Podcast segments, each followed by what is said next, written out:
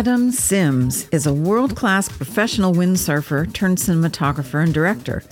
He travels the world filming, editing, and curating content for famous brands involved in world and European tours in multiple action and extreme sports. And he still jumps in and competes when he gets tempted into an international competition. I met Adam because he uses OWC gear, specifically the Atlas Media cards and the Envoy SSD drives. Of course, I needed a report. It was fun interviewing him about his youth, sailing with his family, and of course, all the way up to his ridiculously amazing windsurfing. As with most extreme athletes, he's had a share of injuries, but he overcame them, continued on, and now he has his own company, Alva Media, working across the globe. We talked about gear, wind, sand, and sound. You'll find this fascinating. It's time for OWC Radio Tech Talk with Creatives. Conversations with host Serena Catania. Hi, Adam. I'm so glad that you're here with us today. Hi, uh, yeah, thanks so much, Serena. It's really nice to uh, catch up with you. At last, we managed to make this happen through lots of uh, load shedding and interesting yeah. times here in South Africa. You know, I didn't even know what load shedding was. Can you tell people what that is? Because I know we've been bouncing back and forth with this interview because mm. of load shedding. What is it? Yeah, sure. Yeah, it's just um, South Africa's uh, how do I put it uh, kindly, the inability, inability to um, manage power.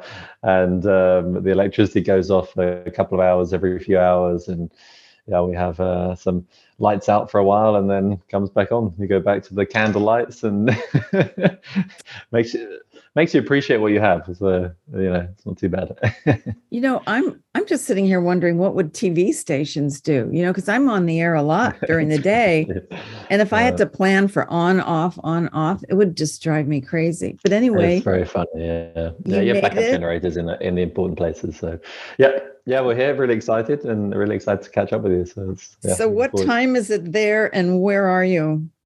Uh, it's just coming up to 10:30 p.m. Um, I'm in Cape Town in South Africa, and uh, just had a nice, uh, nice sunny day here. It's been quite warm, and got on the water this afternoon, a bit of windsurfing, and enjoying some some nice waves as well. So, so there you are in the warmth near the ocean, and we are in.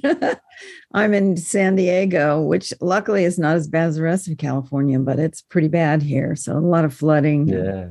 Yeah, yeah, lots crazy. Had a lot of a lot of uh, wild weather. Huh? yeah. Well, you know, talking about wild weather, that kind of reminds me of some of the images that I saw when I was first getting to know you, and that was you guys in Iceland and fighting mm. the weather there and in the Arctic Circle. So, can you tell our listeners a little bit more about your company? It's called it's pronounced Alva, right? Or am I pronouncing yeah, it right? Correct. Yeah, Where does Alva that name Media. come from? Um, it's just a, a, a, bit of a generation through time, really, kind of a build up of of ideas and things. And there's no major meaning behind it. Um, you know, it's more just a a unique name and a name that I quite like. You know, um, so it's kind of just a almost a pluck of the hat, but built up there through time. Go. So yeah, um, there you go. And it's spelled differently yeah. for people that are looking for it. It's A A L V A A and it's a dot com, right? Alva.com. Correct. Awesome. Yeah, so if you guys want to pull up the website and be streaming some of these videos that he's got up there while I'm talking to him, mm-hmm. that would be kind of cool. And I'll cut some of this stuff in there as well. Yeah, but cool. you yeah, have so yeah. So I was asking you about all your travel. Mm, so about Iceland and, and the Arctic Circle and stuff. This is it's quite an interesting one to pick up on because it's for me that was the time of transition between sort of a independent sort of filmmaker and going more into productions with um, you know smaller teams. You know we don't have big teams it's not hundreds of people but you know once we get into the tens and 20s is you know it's a reasonable team. And um, so this at a time was like the the phase of this independent filmmaking and doing these projects still. But uh, behind the scenes i was working on uh, things with the the events and things like this so live stream productions and all of that. But the the travels, yeah, I mean, um, Iceland and Arctic Circle. I mean, I love doing adventures and trips like this. Really, is for me, it's um, one of my greatest passions. You know, to to kind of see and explore new places. Um, you know, to take my skills that I've learned as a as a professional windsurfer back then, um, and uh, apply that into very unique locations. Um, and I was fortunate enough to meet Alina, my fiance now, and uh, we're getting married in a few weeks. And, Love that! Um, Congratulations! Yeah, and she's and awesome she's too. Into, she's mm-hmm, awesome. We're yeah. going to be bringing her on here as well because um, yeah, just uh, yeah, I was I was I was stalking her on social media so I could see some of what she does in in addition to the videos that you got, you have. Mm. She's an amazing young woman. I think the two of you make yeah. a great team. You're very lucky. Yeah. Yeah. Yeah, yeah. I mean, it's it's uh, a lot. As I think a lot of people, you know, on the surface through social media and things, you know, looks looks nice. It's pretty. You you see everything perfect like this, but of course, there's still a lot of hard work going into things, and um, I think we all know in the film industry how much hard work goes on to create even a single shot. Um, you know, and the same thing happens on on social media. You know, a single shot, a single one take is sometimes not a one take wonder. You know, it can be, it has happened. And actually, ironically, some of the most successful things on her profile have been one take wonders or maybe the second take, but not more. So it's been um, quite interesting, you know, learning that whole sort of new social media game, as it were, in the last years. And um, but yeah, that's uh, like Alina and I. We you know we have this this passion to be on the water, enjoy the the surf and the waves and things like this. So it went hand in hand, and yeah, we started going together on these trips and had wonderful time, you know, exploring these places. And I got to put my, um, you know, my uh, sort of cinematography skills to a test um, as I start to sort of make these storylines and build up, um, you know, stories that were easy for me to tell because, you know, they're personal stories. Um, but, you know, still hard to capture. You still have to get nice shots to go with it. Um, so obviously going to these locations and stuff makes it a little bit easier to get those nice shots. So talk to me about Iceland. What were you shooting there and what time of year was it? Where were you? Yeah, so Iceland was we were there in um, it was September October time. It was just before um, winter. The plan was always to go there around that time. Um, I know quite well the weather systems and how the the hurricanes come over you guys and then they channel off over towards the United Kingdom. Um, and as they come over, they sometimes push north, they brush past Iceland, and then you get the strong winds and the waves coming in at this time. And that's that's the time of the year to be around this area if you want to get waves and, and wind. Um, so I've always, you know, made sure to be around the UK during these times, and um, sometimes up in Scotland as well. And you know, it's very wild coastlines up there. But uh, it was always a dream to go to Iceland and do that. Um, but uh, as you'll see in the video, if you watch it, there was a bit of an incident some time before. Um, and this put a bit of a, a, stop to the plans to get on the water, um, to go surfing, to enjoy the conditions, kind of open new spots, you know, um, where people haven't really seen and windsurfers have never been or kite surfers have never been. Um, and uh, you know that was that that was the plan to do that. But uh, because of that ankle injury, um, it put a stop to it. But I, you know, I still had this desire to go and see the place and perhaps make it a scouting mission for another time to come. So um, we stuck to it, and it became the first episode of this project that we did. Um, and then it was built on later on with the further episodes as well. So in the other locations we went to. You amaze me. Tell us about your injuries. I know it's a little painful, no pun intended, yeah to think about it, but you you have been one of the world's greatest windsurfers, and mm. And comes with extreme sports. There are always all anyone who has extreme sports at one time in their life they're going to have injuries, but you have a couple of pretty gnarly ones. Uh, tell us about that. Oh, yeah, you, you flatter me. One of the greatest windsurfers. um, yeah, I mean, I've had. You've I've had, won a lot of awards. Don't don't be shy. I've had a few a few successes. Yeah, I'm, I'm quite happy with my career, so it's been a nice one. I was a sailor before that as well, so I used to do dinghy sail. Um, but the the injuries, yes, um, I'll start from toe to toe to head. so first of all, uh, actually, one of the earlier ones was I, I broke my toe, my my big toe, um, and actually this was a real difficult injury to deal with because you use your feet the whole time for, for anything. And I had a cast around it, just around the the big toe. Um, so you know, I couldn't stand on it, and you couldn't do anything until it's completely healed. Sometimes with other injuries, as I've learned, more recently in, in a in more recent years, you can still do things with whilst you have that injury, or you can um, at least go into your sports in a lighter form um, as you recover. But with this one, it was like one of the smallest injuries, but one of the most frustrating. Yeah. because of that. So, um, and then yeah, i've broken a few other toes. Um, the ankle was quite a bad one. That was the one you see in the the video from Iceland. And Right. um, if you follow that video and look into other videos I've done, you see a bit more about it still. And that was, yeah, that was a, a very painful injury. Um, I really sort of exploded the ligaments in the joint there. And in the MRI, you see, even in the video, you just see like this frayed hairs when it's supposed to be like lines of sort of fibers, you know, and it just exploded. You know, if you took your hair and backcombed it like this, then you get this like big afro going on, and that's basically how the ligaments were, which they're not supposed to be at all. So they had to do quite a bit of surgery there. Yeah, on the toe actually. After I broke it, I then I did something else at the time. I actually like dislocate it and had another surgery on the toe.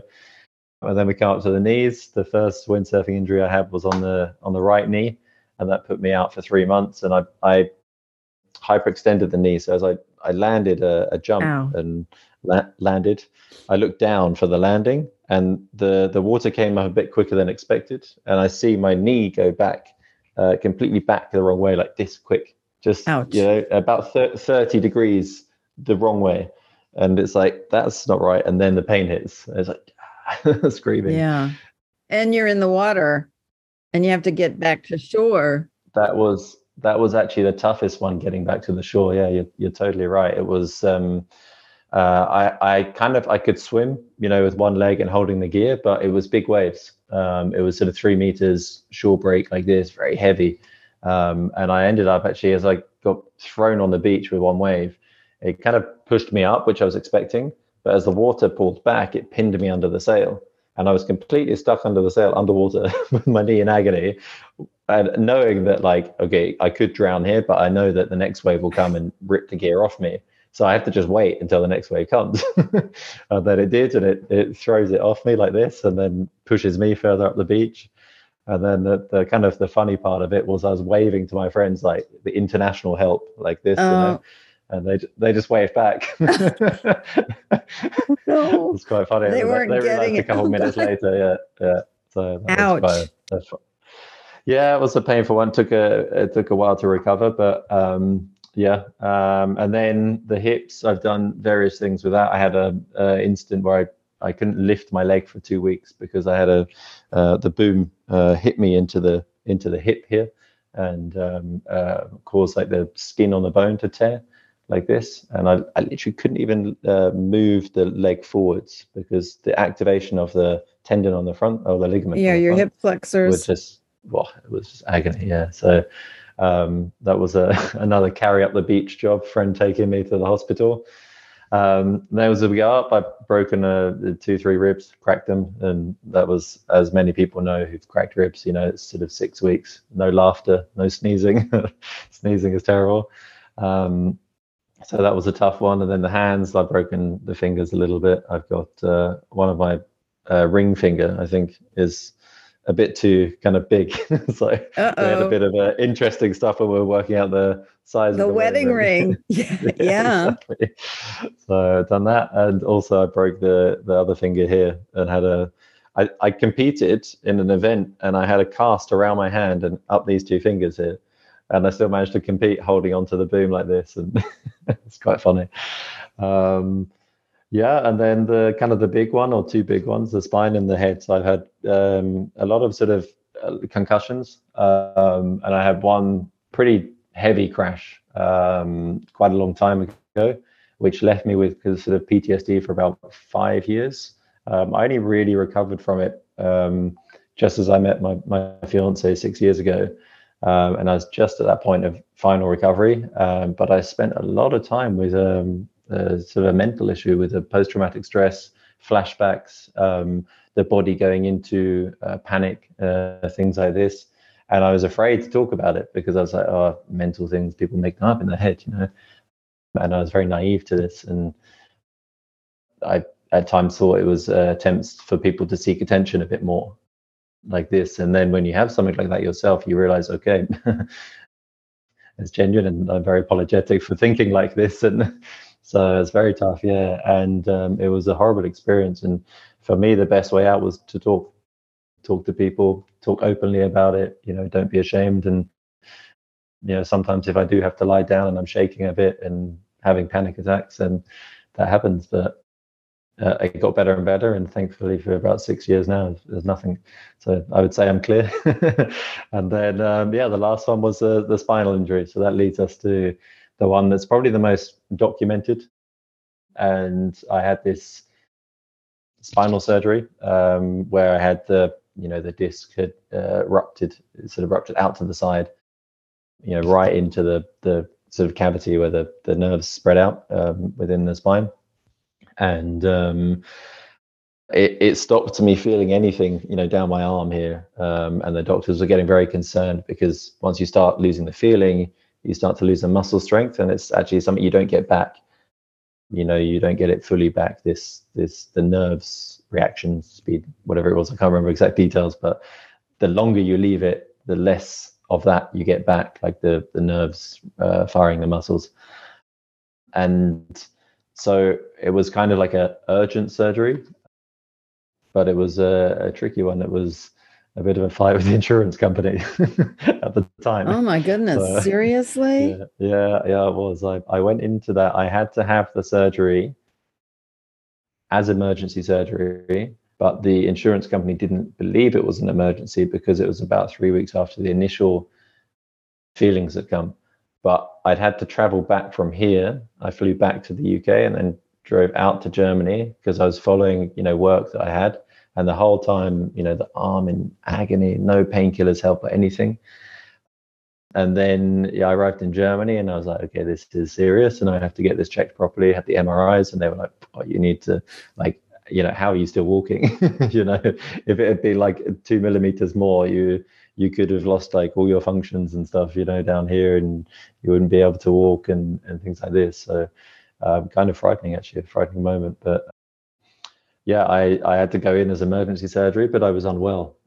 I had a, sort of a bit of a sickness, and you shouldn't have anaesthetic um, and surgery if you're sick. You should wait. But then the insurance company were like, well, then it's not urgent, you know, and you end up in this like catch twenty two of like, do I now take the risk? because it is urgent or you know like it was a strange wow. situation but, so and you have to the, do it yeah that was the last sort of uh, major injury and also my turning point i would say also within the the video production as well you know so in the the film production and that's where i came back from that surgery and and i still wanted to compete um, i knew i still had more in me you know this you've had a lot of injuries. And the reason I wanted to talk about it is a lot of extreme athletes go through not necessarily as much as you have, but but quite a bit. How did you keep your head on straight in the middle of all this? And I watched some of these videos, and you were back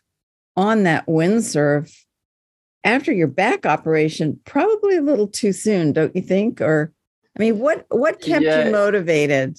In in hindsight, yes, um, it was definitely quite soon. My motivation, I mean, my understanding for the, the, the human body, you know, I would say is a fairly uh, a fairly reasonable understanding. Um, I studied, you know, sports science at the university and had quite a keen interest in sort of biomechanics and you know the physio- uh, physiology and, and anatomy of the human body. So, you know, fairly keen understanding, and by knowing this and understanding this, I I know what injuries I can bounce back from quicker and which ones I should take more time and more care. Um, the spinal injury, ironically, is you know it's actually uh, there's nothing too much going on in terms of the muscles, the ligaments, things like this. The only thing they've done is they've, they've snipped one small ligament, kind of a crucial one, but you know one that that stops the spine, you know, kind of bending too much. Um, but it's it's there's a lot of other muscles supporting it and I hadn't had too much rest. I walked out of the hospital, you know, the day after the, the surgery, uh, took the the, the um, underground uh, train back home, and um, and so I only felt a little bit dizzy from all the you know the drugs they'd given me, Um, so you know, I, my understanding of that and um, my sort of you know motivation to yeah, competitive motivation uh, to compete, to be better uh, of myself, you know, and uh, to be, you know, competing and taking part in the events and being there on the water and and not missing out on competitions, because there was only so there was only a few competitions on our calendar in a year, real crucial ones. So to miss even one, you set yourself back not just that year but the following year because your ranking from that year counts towards your positioning in the next year. And then if you're a lower position, you've got to fight back the whole year to get back up. So it kind of takes you two years to get back, even if you miss maybe one event. So, you know, this kind of motivation as well was there a little bit. And the, you know, you have the support of the sponsors and things like this. You don't want to let too many people down. I know they totally supported me back, but there's still that thing where you you you can't stop. You know, if you want to uh, stay up at a at a higher level, um, you know, you need to keep pushing. If we had a lot of events back then, then we would have been able to take a bit of a rest. You know, one or two can be discarded like this, but that's uh, the tough side of it. So that side was yeah partly the reason, and then the other other reason I guess is that I don't like sitting still. I you know I like to be out and about traveling. I I grew up on a on a sailing boat. You know, I spent two three years traveling with my parents and they really took us to see the world. Um, you know, and we crossed the Atlantic Ocean and things like this. I had three brothers. I was eight at the time, and you know, we finished this when I was sort of eleven, and then for the next four or five years, we spent three, four months always going back and traveling these kind of nice areas we like the most. And these are for me what I'd say like the impressionable years. And so I had these impressions of the world is, you know, our home and so now I, I see it like this and i have no no qualms to just sit at home and, and, and i'm more than happy to travel and go to places and see things like this. I now do it with a lot more responsibility you know given the times we live in. So you know that's um yeah. an important aspect as well. Yeah. So tell me about when you first decided you were or when you knew that you're really talented in the windsurfing area. I mean you've done you've won a lot of freestyle competitions. I've watched some of these mm. films. You really, it's it's amazing. It's fun to watch. I encourage everybody to go. What what's your YouTube channel? Where do people go to see some of these? YouTube.com forward slash C, I think, for channel, then forward slash uh, Adam Sims. Okay. So they can go to YouTube and search for Adam Sims, S I M S, and they can see some of these videos we're talking about. How old were you when you started surfing, windsurfing? When I came back um, from the the when we sort of slowed down the sailing, you know, with my parents on the sailing boat, um, you know, a 42 foot sailing yacht wasn't such a big big yacht. I I got into dinghy sailing. I did sort of four or five years of dinghy sailing. Got up to sort of um, you know, I had a vice world title, I had national title in this, and was in this kind of lower Olympic development squad in the in the youth class of this and then I went to university, and then I I just learned to windsurf before I went to university, and then um, at university it was much more easier, more flexible for me to go windsurfing, to go sailing and rig up this big boat, and you know it's not big boat, it's a laser uh, dinghy. You know some some viewers will know, and um, you know to rig up this and and to to launch it in very hard seas, you know uh, it's tough. Um, and I really just got more more attracted to the windsurfing, and there was a great community at our university. And then um, I sort of brought that community to get, uh, together, created a windsurfing club, and um, you know we had like 140 members in the first year. So then we started wow. going. You know, we started going all the time. You know, always had someone to go with windsurfing. Whenever it was windy, it was like you know five in the morning, and you know you'd been out for a sociable evening until midnight and then you get up at five in the morning and go with your friends for sunrise in the middle of deepest dark winter and it's you know minus three degrees and you have your hoods and gloves on and mm-hmm. you're waiting for the sun just to appear and you're rigging in the dark and so yeah that's kind of how i got into windsurfing you know back then and the competition side came about through a, a really great network of events from the student windsurfing association in the UK. And it's a great uh, windsurfing association with all the universities coming together and they meet up for a weekend. and it doesn't matter what the conditions are they will jump on the water and you just have fun and you push each other and there's some that are pushing the freestyle a bit some are pushing the waves and you're like okay they're my competitors and also my friends you know. And you love seeing them and then you just do stupid things on the water and you know, the loops and the back loops. And then the next time you see them in three months you've been already on a trip to egypt somewhere and trained a bit and they've been you know to greece. And then you catch up and see who's learned what and and that's how it developed. And yeah just followed that path got more and more into it and got to a point where i was you know um, in the top of the uk you know number one and realized that maybe i need to go abroad to some international events and got encouraged by sponsors to go and they sent me off to sardinia um, that was the first event and you know, I was I didn't know anyone. it was it was quite funny. It was quite a funny experience, and I ended up I think uh, fourth in this. It was a bit of um, a bit of a light wind one, so they did this kind of tow in behind a boat, um, and they towed you in, and we just you just do one move in front of everyone, and so I ended up you know winning winning some of these rounds and ending up in fourth place and yeah it was a nice start and then you know, over many years, got better at that and better on the windsurfing side, and yeah, had a fun career. So I can strongly strongly recommend it.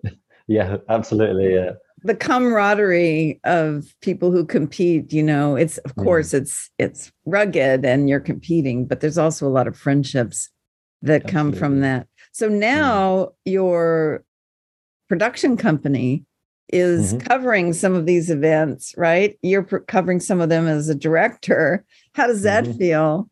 It's a strange, um, yeah, strange twist of events. You know, over the years, like competing on this tour and and doing this, and then um, that's so going back to that kind of link with the spinal injury and and moving. You know, this transition time that was exactly the moment when I had the injury and the surgery. I said to myself, you know, I was making these videos before. If you watch some of those videos and mm-hmm. you you see some of the the moves I'm doing as a freestyle windsurfer back then, and and you can see my progression over time as I get better and better, and doing bigger moves, more advanced things. At this point, you see a change from uh, doing the the videos you know for myself but start to do them more for other people and and creating videos with other people in. And then i i just said okay now i'm going to try and get some work. Uh, i'm going to try and do it in the area i like which is windsurfing so i can tie the two together.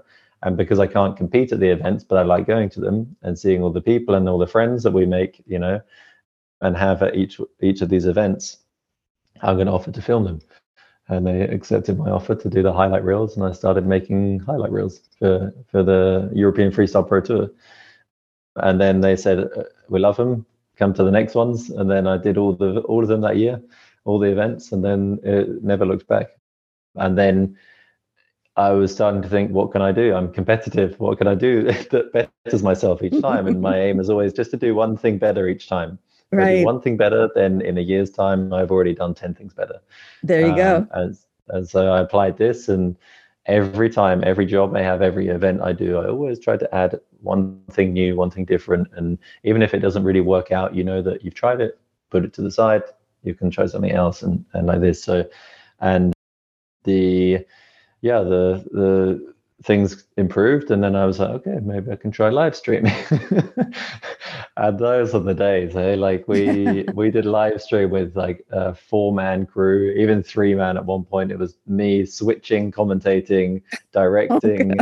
Oh, uh, i even there was one point where one event where i was uh, i had the ipad for switching and i was directing the two camera guys. Uh, they started to get used to it so it was a bit less directing I was commentating, and because of the uh, distance we had for the Wi-Fi, I was limited to like a platform that was just on the edge of the water where I could just sort of see the action a bit oh, and oh sort of speak to pe- speak to the riders and interview them because I would interview them as well as they came in and, and do do all of this. So, you know, I, I realized that to learn it all, learn every aspect of it is going to help me in the future once things, you know, hopefully grow a bit and um, so knowing all areas was was very helpful and having been through the stress of basically trying to do the whole production yourself to I mean, we were also doing replays as well. Uh, we, oh my I mean, god, I was also doing replays at the same time, like replay, instant replay, and it was just you know instant replays at the time, so no replay reels. But that is beyond multitasking. That's yeah, stressful. was, live, anything live is really stressful anyway. Yeah. And you're dealing with Mm. weather and you're dealing with a lot of events happening immediately and quickly. Mm. So what are some of your latest videos? What are you doing now? How did has all of this progressed? Yeah, so the, the productions have increased and increased. You know, my production company Alpha Media, we've been hired by the most of the extreme water sports is you know as, as you may have realized is a bit of a theme here. And uh, most of the extreme motorsports we you know we've been hired by to do the you know major events. We've done the the big air world championships in tarifa last year for kite surfing. You know we've done tv production for uh, the wing world tour this new wing sports. Um, and then we've done, you know, the PWA World Tour of Windsurfing uh, for a number of years. We've done the live stream productions, TV productions, you know, things like this. And of course, now the, you know, the Freestyle Pro Tour. So the, the EFPT, the European Freestyle Pro Tour developed. And it was, you know, it was handed to me sort of three years ago and handed. I still had to pay for it, but the offer was given to me. And you know, I, I sort of negotiated and accepted the offer and took on the tour. And, uh, you know, it was a, I felt a bit uh, too early to be doing this, um, but I knew the offer might not come around again. So sort of accepted and 110% threw myself into it. And having the production and media background and knowing the tour, we've been able to really um, accelerate it in a very positive direction um, now. So, you know, on one side, I have the, the Freestyle Pro Tour. Here you can see on my on my pen there. There you go. And, Love it.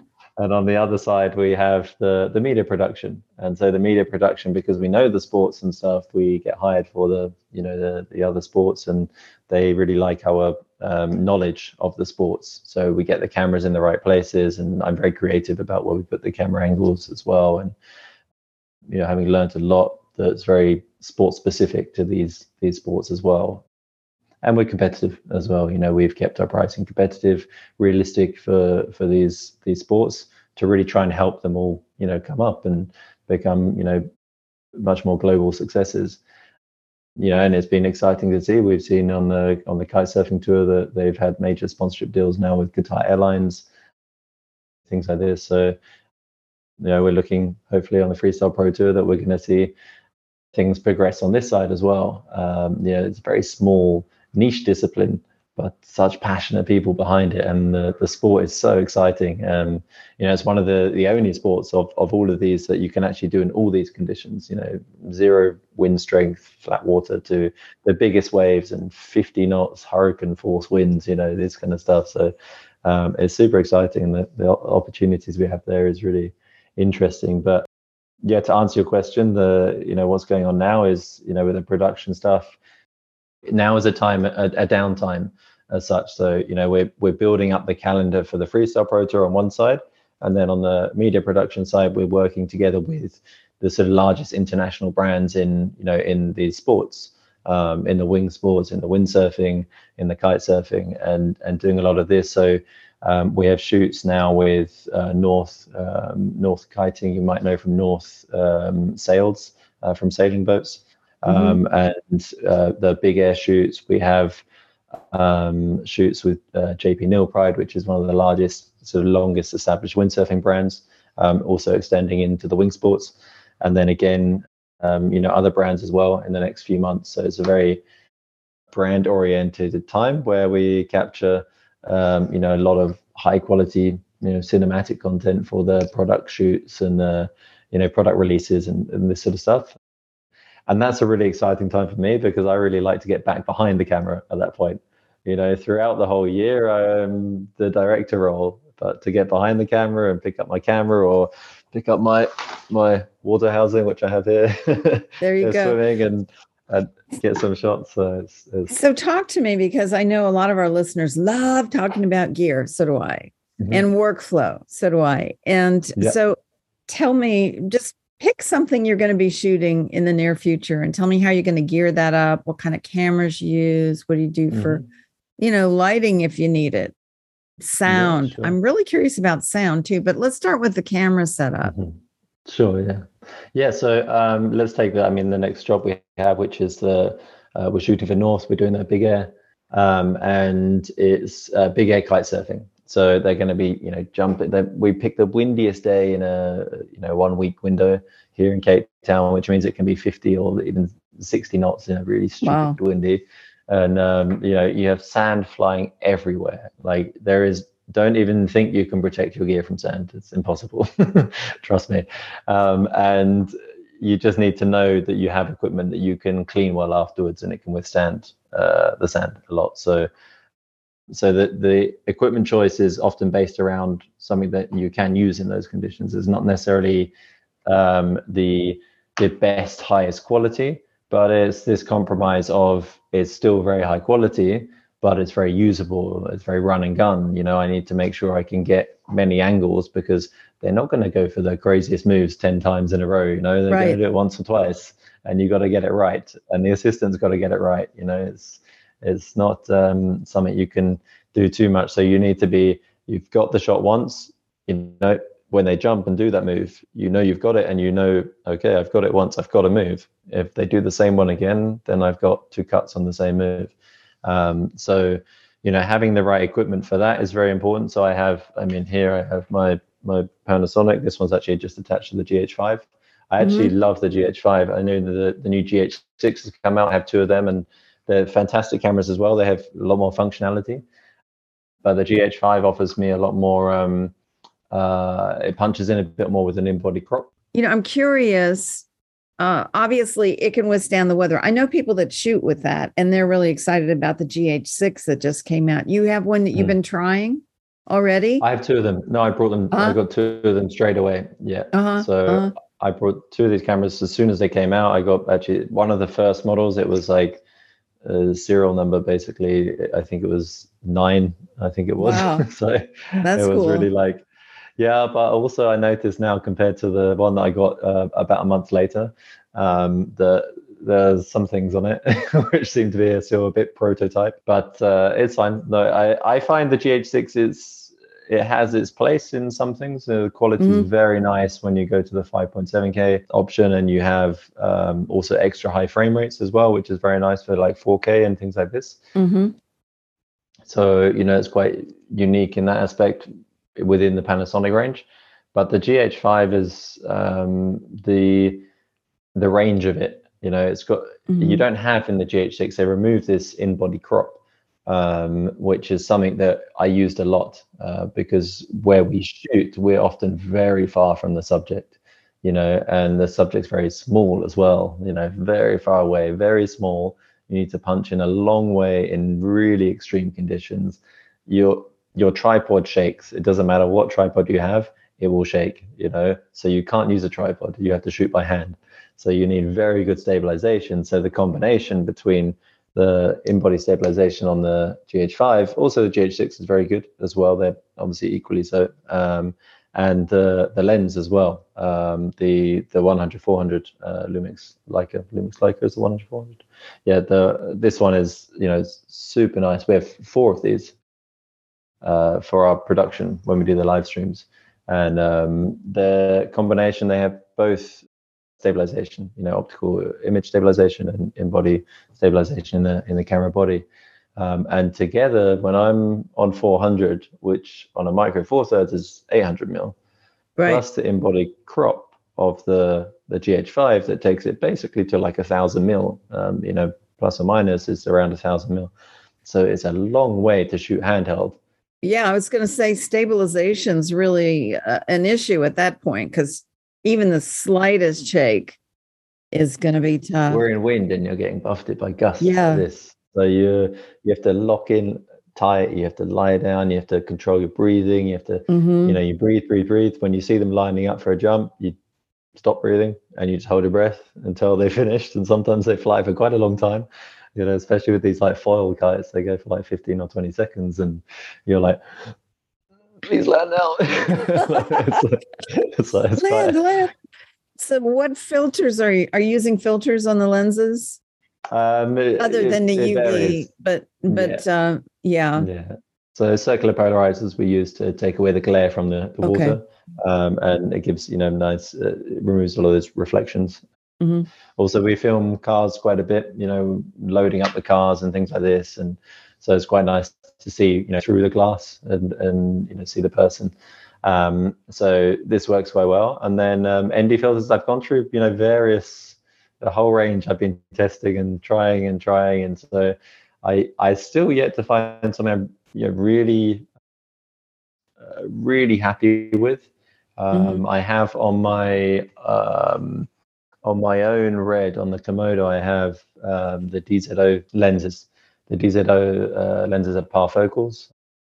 They're you know, very nice sort of cine lenses. They're quite large, you know, a little bit heavier, but uh, very nice, you know, the, the square filters um, on the end. And these work pretty well, but again, once you get in the wind, you have um, issues with the wind. So it's a bit tricky. So then I jump back to this camera, and then you have to start doing the color grading, the matching in post. And you know, sometimes, as we said earlier, you've got to, um, you know, you've got to choose the equipment that works. Yeah. You're really good at it. It's a lot of work. So talk to me. I think you're using some of the Atlas cards, right? The really new fast Absolutely, cards from yeah. OWC. Yeah. Can you can you mm-hmm. talk about that? So I've got here the the two five six. That's just the the SD card there. So they're super nice, yeah. And then I've got the Type B um, uh, CFast ones as well, and then also the the hard drives also um, these ones as well. The on, that's an on, is that an Envoy? Yeah, it is. Yeah, yeah, the Pro FX. So, so yeah. um, I hear I haven't tried the CFast cards yet, but I hear they're screaming fast, and that really makes mm-hmm. a difference. Have you noticed a difference? Yeah, so that's kind of the the thing. You know, when I've been using these, uh, we were using already the the SanDisk ones, you know, and things like mm-hmm. this in production, and they were they work, you know, but you you have this time where once they buffer. Uh, yeah, the buffer time, and once something's over, you know, also the hard drives you're using and things like this. Once um, you know the live is over for the day, you go into the post-production editing phase. You're making highlights or uh, quick cuts for TV, and you know the deadlines are tight, as we all know. You have sometimes like 45 minutes, or you know, to get like a you know a selection of footage out and at the same time someone's got to be editing a highlight and now with all the social media reels and formats and this and that you know you have uh, a number of editors, you know, working all at the same time. And you know, for me, the thing that I've found the most beneficial now is just the speed. You know, the speed has changed the game because it, it it's the most exciting part is perhaps the part that people don't really understand is that my team now get to sleep you know and when they get to sleep they're working better the next day and i'm way more happy that they get to sleep as well because you know it, it, it's nothing worse than you know working a 10 day event and you're getting four hours sleep every night. You know it doesn't work. You get to day three or something and you just it's impossible. So you know i've done it myself. Uh, as i said back then i was doing a lot of this myself and there was you know four or five days in a row where like i remember one time it was four hours three hours one hour four hours one hour you know that's how much sleep I had in like five days. It was insane. So and and uh, having gone through that experience, I know how important it is to get the sleep. You know, even six hours changes everything. You know, two hours more changes everything. And, you know, some of these people are so passionate; they they want to do you know everything. And I'm I'm super happy to you know work with people like that because they have as much energy as I do, and we're really you know working super hard together and so they, they want to work you know these long into the night. They want to get a real good edit done you know it's the like the the passion to do it and make something that people want to watch again and again not just consume once and, and throw it out yeah. So. well you know when you're in post and you're on a roll with the edit you don't want things to hold you up because you get on a roll and you just want to keep going and keep going. Can you um, look on the bottom of your envoy and tell me which model you have? I'm real curious. mm-hmm. So this is yeah Envoy Pro FX. Um, the Pro FX. Yeah. Okay. Yeah. Those are fast so enough to you can edit right off of that drive. Yeah, it's a, a 10 gigabyte second USB 3.2. You know, yeah. they're they're crazy fast. Um, You know, it's I think it came with a, the Thunderbolt cable as well, and it's Mhm. just yeah, they're lightning fast. And so these have been a game changer because of um, because of this. We uh, quadruple backup each day. So and that means uh, two things. One, you have all the backups um, as a safety point, um, but also you have suddenly you know four hard drives you can distribute out and send to your team. Or actually, we've been able to support other teams now and they've been wanting you know our footage and things like this and we can now say yeah here we go take it and it goes out on air on another tv channel because of this you know and, and they have it in time to do that. So and we when we're live we do something a bit unique that i don't you know i don't think it's so commonplace uh, within the industry is we record in camera as well. And we tell our team you know record the moves and the critical moments always in camera record the interviews in camera and we you know record them at 4k and down convert to 1080 for the for the hdmi out and send that to the to the live but the 4k we have in this nice high quality. And you know with so much storage space and such large cards 250 gigabytes and 4 terabytes here and 512 gigabytes there and all of this you know we can easily record all day in in one camera with one card and and do it like that. Or thankfully we've been given uh more recently we were given uh one two the one two eights and then actually I have the the flash drive down here for the CFast Yeah. Uh, cards. So the yeah we were given one two eights and with the one two eights we can then replace the cards quicker, more frequently, which means we get the footage over to our editors quicker um, and into ingest, and they take in uh, the card, they send out the the the previous one, and then we're just getting a good rotation of cards going, and then the ingest is so fast that sometimes you know they even just send back the same one, you know things like That's this. awesome. So, how are you managing your media? Are you using something like Hedge, or how are you making all of your copies? Yeah, so we looked into that sort of stuff, but in the end, we do, and um, some people laugh at us. We, we we still just do it the old-fashioned way. Old-fashioned, we just use Finder on the Mac, and we just yeah drag and drop through, and it works fast. It's very quick. hmm You know, it's a couple of minutes, and all the footage is across. You know, everything on the whole. 255, 256 gigabytes is is in. So we yeah we use that. We're fine with that. And you know i looked into hedge and it was more that my team you know many of them would have to learn to use all of this.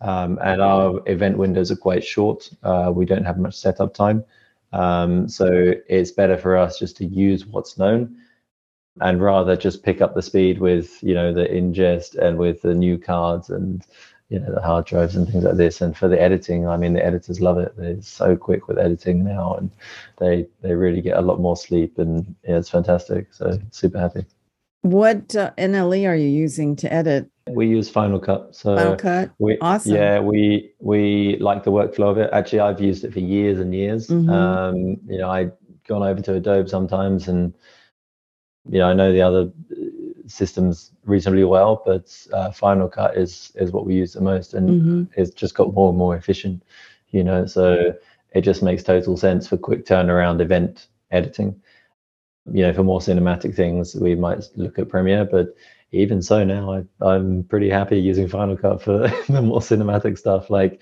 last year i used it entirely through the year i didn't use anything else That's awesome.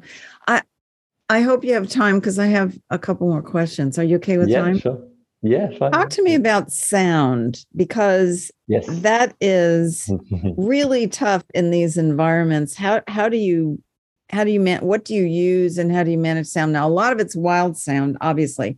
You're shooting windsurfers, you're recording wild sound. But what do you use for the interviews, say for example, in those windy conditions and dusty and sandy conditions? Yeah, that's that's a good question. That's been one of the things that was the hardest thing for me to master over the years. Um, I always found it extremely tricky to find really the right thing that would really, you know, kill the wind or Mhm. pick up, you know, the the sound from the you know the interviewee um, and make sure you're getting that right and that it can be used, you know, Um, not that it just works and we can use it for a quick clip on social media, but it can be used on TV, you know, things like this. So, and in the end, we got uh, kind of full circle. We started off with the Rode stuff. It wasn't really kind of working too well back then.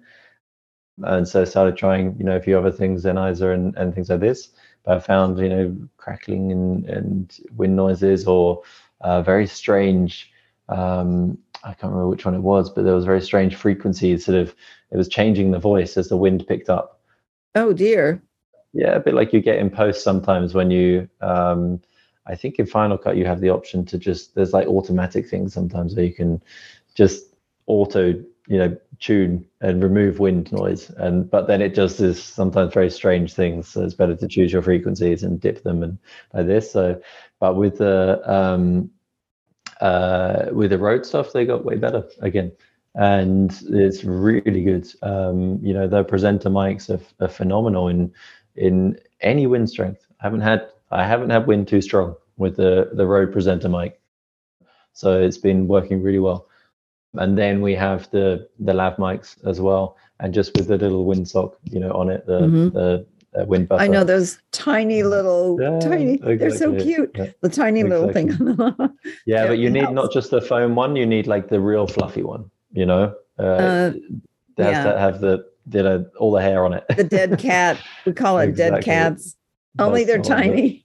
yeah, exactly. The real fluffy dead cat. So um, that's that's what you need. And then, but you know, sometimes it looks a bit stupid. It's stuck there, uh, but at mm-hmm. least you can hear.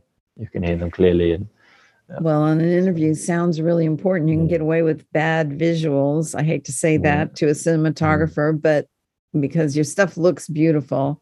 Mm. So, wow. Well, this is great. So, what is next up then? You're preparing for which one? So, next is uh, yeah the the kind of brand shoots. Um, I've had a little bit of time off, actually using that time to prepare the the Freestyle Pro Tour. Uh, now we go into these brand shoots. So we're doing the the North uh, Big Air shoot with you okay. know the, the, craziest, wildest riders. These guys are like the top guys, girls in the world in doing the the the double mega loops. You know, 30, 40 meters in the air, and um, almost. you think sometimes you're looking at like that's almost suicidal what you're doing there. it's wild. So these guys are winning like the the Red Bull King of the Air down here and you know this sort of stuff. So we shoot with them, and then um, you're going to be in Cape Town for that for that one. Yeah, so Cape Town okay. for the next three four weeks, mm-hmm. and then it's uh, my wedding. Um, I take a, a week off. Where's the wedding? It's here in Cape Town. Yeah, we got there's a stunning beach. Actually, it's quite used in um, a lot of commercials, um, a lot of car commercials. Um, a place called Misty Cliffs, mm-hmm. and we're you know actually going down on the beach there. There's houses right on the beach. It's very wild but it's just it's very close to Cape Town, so it's very accessible. And so we're having the the wedding there, and then the ceremony at uh, Cape Point Vineyard. So uh, nice overlooking vineyard over the ocean and the and the beaches below. So looking forward to that. It's going to be very nice. And then um, yeah, off to the Philippines, um, more brand shooting, and then the event starts soon after. So. Well, I am so proud of you. And also, Alina, and uh, for those of you listening, we are going to be interviewing Alina sometimes sure. very soon because I want the female half of all of this. um, I think you're doing great, but you know, it's also wonderful when you have a woman who goes with you and helps you out and shares your life. I think that's really it's mm. unusual and it's very important and uh, it's obvious the two of you are very much in love. I love watching that. She she's i mean having been around me and, and, cameras a lot she's you know got very used to actually using them and filming me sometimes when i've been out windsurfing and capturing some things you know as i still try to learn now and again some new moves and things. And so she's actually picked up you know how to use the cameras and um, she even jumped in on um, on this Big Air World Championships in Tarifa, the kite surfing one. She jumped in on one of the camera positions on the worst day. It was like 50 knots sand and sea spray coming over a, a, a wall. And really, she was there for like four or five hours filming. And, you know, the cameras come back absolutely caked in sand. Like it was, it was all like one side of the camera was just sand was, Ouch. it was literally just if you picked up the camera and looked at it, you had camera this side with like a bit of salt on it, and then on this side you had uh, literally just perfect sand. And the only way to clean it, and this is what I love about the Panasonics, is I took a bottle of water and I just pour it over the whole thing, and then extend the lens out, pour it all over, close it, out again, pour it all over, dry it, and I'm still using these cameras. So none of them have gone in for warranty. So and um, these cameras also I've had like I mean I, I film like really when the waves are breaking I try and get angles as the waves break and people are doing moves and stuff. And sometimes I've had the waves actually break you know fully on the camera. So they've been completely submerged in salt water. Because I'm so confident of these cameras um you know I'm a big advocate I'm not supported you know by Panasonic not at all but um, I, I'm so confident of them that I've even had on occasion because the water's so cold here when we're swimming and filming, um, you know, out back in the waves a bit. You know, if you're there for a long time, for an hour or so, 45 minutes an hour, you can start to get the condensation inside um, Yes. the water housing. And the only way to fix it after you've tried the way where you point the, the lens at the sun, because if you point it at the sun, it can burn it off, but it takes a while and it comes back very quickly. So once that's not working anymore, the only way to do it is to take the camera out of the housing. So I've been swimming, I've opened the housing, take the camera out, close it, then I can let the hammer the, the housing float because it's obviously air um, in there, and then holding the camera just filming like this. But Oh my gosh. obviously not with the waves on me, but there was a one occasion where it was right in the middle of the impact zone where I actually waited for the set to pass, and then I was like, okay, open it up, get some air in there, some hot air, and evaporate a bit, close, and then carry on filming. Oh my Um, gosh. yeah. Oh, Adam, I just um, thank you so much for sharing all this. I know it's going to be fun for people to hear it. And I'm actually really happy that all the OWC equipment's working for you.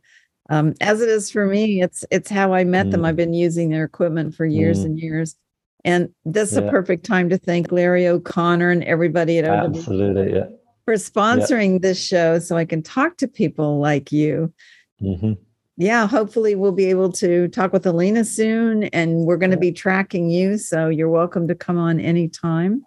Thanks. Yeah. Yeah, I mean, I, I obviously I want to say a huge thanks also to Larry and, and to yourself, um, you know, for having me on here. But you know, to Larry as well. You know, I met him um, on a, a great trip around Greece, a nice boat trip, and um, you know, we were discussing and talking, and it was you know so nice to speak to someone who knew so much about all this equipment, and you know, I learned a lot also from him in that time, and you know the the equipment he said look you know you must try this out. It's going to speed things up for you. And i was like okay yeah, like it'll speed things up really I, I, i'm sure it's going to improve things but to improve it like it did i was blown away. So really been very stoked and and my team are very grateful. And and one of them just messaged me two days ago and said what were those hard drives we used at that event? And i was like oh owc and he was like i'm going to get some Uh, so, that's a- awesome. That's, a nice- good to nice hear. story. Really, just two days ago. So he's going to get a couple of those hard drives and start using them, and that'll help his, you know, independent productions as well. So, So for those of you listening, go to aalvaa.com and Yeah. rummage around in there. Also just Google Adam Sims, look for him on YouTube, and you're going to see some great videos. And uh, as I say to you, every episode, get up off your chairs and go do something wonderful today. I'm Serena Catania. He's Adam Sims, and you've been listening to OWC Radio. Have a great day, and thanks for being here with us. And that's a cut. okay. awesome. All right. Close that out. That was perfect.